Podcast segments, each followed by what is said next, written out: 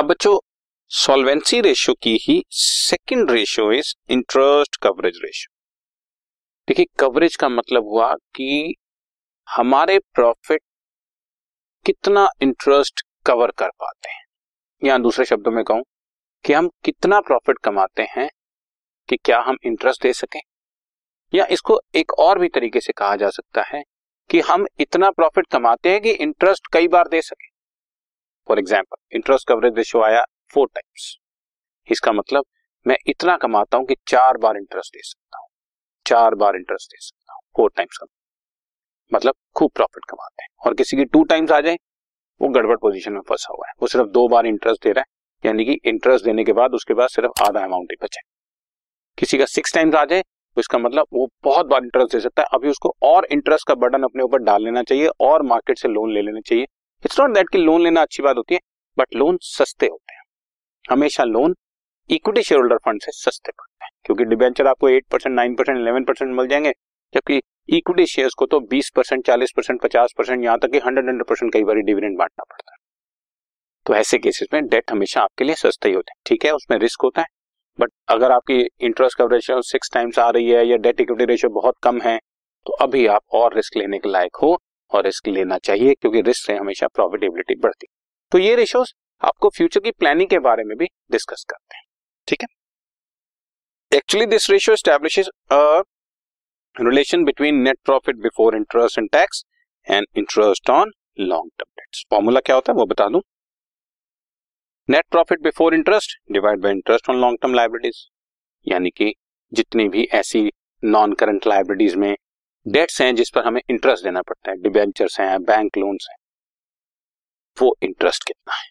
अब मैं आपको एग्जांपल लेके बताता हूँ, मान लेते हैं नेट प्रॉफिट बिफोर इंटरेस्ट है हमारा 1 लाख, डिवाइड बाय इंटरेस्ट है मान लो हमारा 20,000, तो आंसर इज 5 टाइम्स। ध्यान से यहाँ पर मुझे चाहिए नेट प्रॉफिट बिफोर इंटरेस्ट। आपको एक चीज का ध्यान रखना पड़ेगा बच्चों कि जितना भी let us assume revenue from operation, में आपको सिंपल वाले तरीके से बता रहा हूं, लेस एक्सपेंसेस, ये आपके पास बचेगा earning before interest and tax. याद रखें इसी ऑर्डर में चीजें माइनस होंगी, इसमें पहले इंटरेस्ट माइनस होता है, अर्निंग बिफोर टैक्स निकलता है, फिर इसमें से टैक्स माइनस होता है, तो इसमें अर्निंग आफ्टर टैक्स बचता है। इसके बाद इसमें से डिविडेंड्स माइनस किए जाते हैं, डिविडेंड में पहले प्रेफरेंस एंड देन इक्विटी, या आप ऐसे कहें कि इसको और भी थोड़ा सिंप्लीफाई करता हूं मैं, लेस इसमें से प्रेफरेंस डिविडेंड माइनस कर देता हूं मैं, तो अर्निंग आफ्टर प्रेफरेंस डिविडेंड बच जाता है, अर्निंग आफ्टर प्रेफरेंस डिविडेंड, तो ये amount is available for equity share holders होता है, ये amount is available for equity share holders. इसको हम जब इक्विटी शेयर से डिवाइड करते हैं, डिवाइड बाय एन, तो हमारे पास आंसर आता है अर्निंग पर शेयर, ठीक है। अभी यहाँ पर मैं तुम्हें अर्निंग पर शेयर नहीं समझा रहा हूं, अभी मैं यहाँ पर तुम्हारे को ऑर्डर समझा रहा हूं। याद रख लो पहले इंटरेस्ट माइनस होता है, देन टैक्स माइनस होता है, देन डिविडेंड माइनस होता है, तो ITD अपने माइंड में रखें। तो when we are saying net profit before interest, मेरे दोबारा से लिख रहा हूं, इंटरेस्ट, टैक्स एंड डिविडेंड।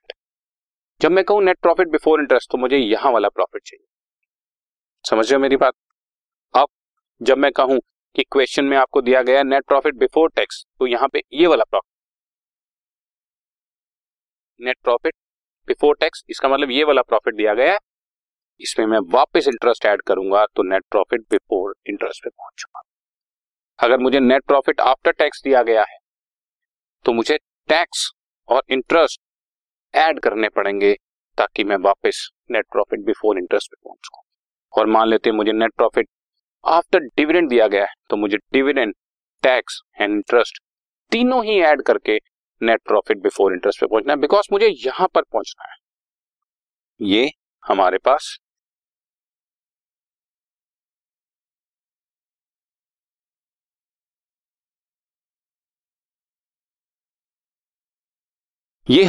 जो है वो नेट प्रॉफिट बिफोर इंटरेस्ट की मुझे फिगर यहां पर चाहिए। मैं बार बार एक ही बार बता रहा हूं, नेट प्रॉफिट बिफोर इंटरेस्ट, यहां मुझे पहुंचना है। आप मुझे नेट प्रॉफिट बिफोर इंटरेस्ट दे रहे तो मैं इसको यूज कर लूंगा, अगर मुझे नेट प्रॉफिट आफ्टर इंटरेस्ट दे रहे हो तो इंटरेस्ट ऐड कर दूंगा खाली, नेट प्रॉफिट आफ्टर टैक्स दे रहे हो तो टैक्स एंड इंटरेस्ट ऐड कर दूंगा, और नेट प्रॉफिट आफ्टर डिविडेंड दे रहे हो तो मैं डिविडेंड टैक्स एंड इंटरेस्ट तीनों ऐड कर दूंगा, तो मुझे नेट प्रॉफिट बिफोर इंटरेस्ट। कई बच्चे कंफ्यूज होते हैं और ऐसे लिखते हैं net profit after interest tax and dividend या net profit before interest tax and dividend. Common sense है बच्चों, नेट प्रॉफिट बिफोर इंटरेस्ट का मतलब ही before tax and before dividend तो हो ही गया।